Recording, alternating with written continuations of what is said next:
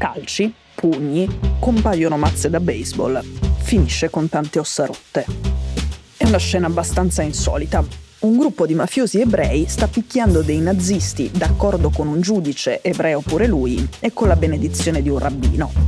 Siamo a New York, è il 20 aprile 1938, il giorno del compleanno di Adolf Hitler.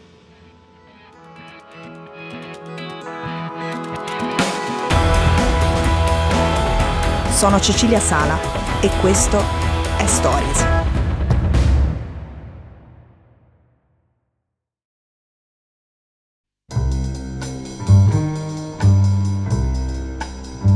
La scena sembra molto una di quelle di Bastardi senza gloria di Tarantino, ma ovviamente questa è una storia vera.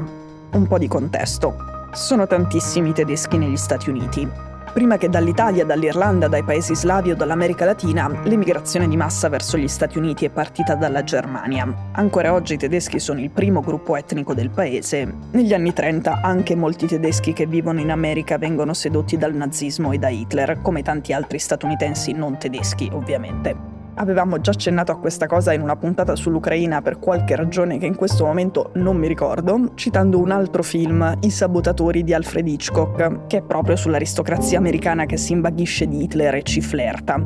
Negli Stati Uniti il nazionalsocialismo prende forme locali e trova terreno fertile nel razzismo WASP, nel razzismo verso gli immigrati, cattolici, ebrei, ortodossi, cinesi. Gli Stati Uniti sono un paese molto razzista e antisemita anche durante e dopo la Seconda Guerra Mondiale.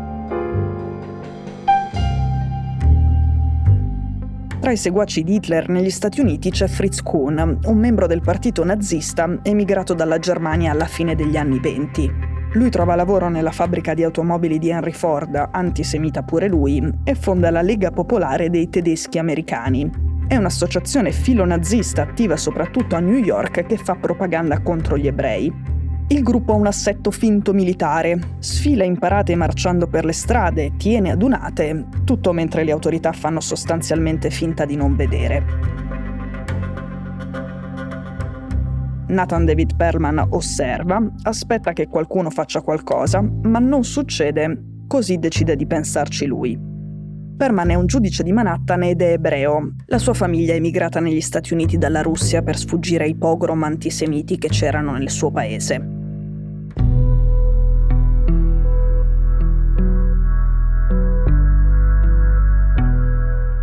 Perman vuole una giustizia parallela, non ufficiale visto che quella ufficiale non si muove, per punire Kun e i suoi camerati.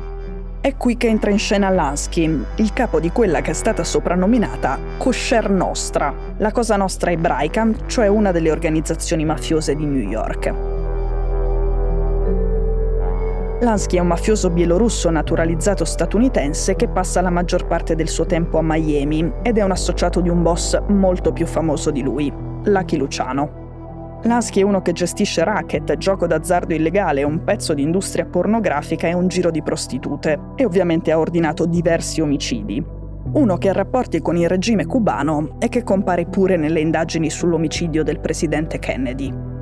Lansky è famoso per essere un tipo molto ironico, molto colto e ovviamente molto violento, ma soprattutto è ebreo e anche lui viene dall'Europa orientale dei pogrom.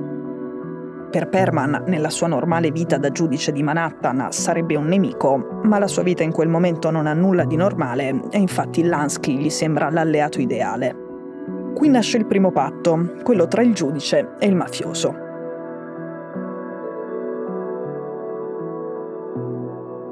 Perman incontra Lasky e gli chiede come mai i suoi uomini non abbiano ancora trovato il tempo di dare una lezione ai nazisti di Kohn.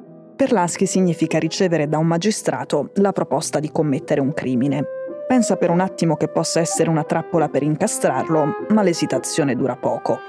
Così il giudice e il mafioso vanno insieme dal rabbino di New York, Stephen Wise. Gli chiedono se secondo lui la cosa è da fare e il rabbino risponde assolutamente sì. Anzi gli dà anche la sua benedizione, questo è il secondo patto.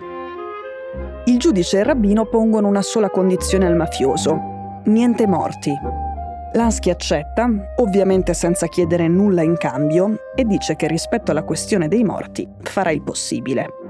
Pestare i nazisti nel giorno del compleanno di Hitler è sia un modo per far sì che l'operazione dia il massimo della soddisfazione, sia un modo per essere sicuri di trovare tutti i nazisti nello stesso posto.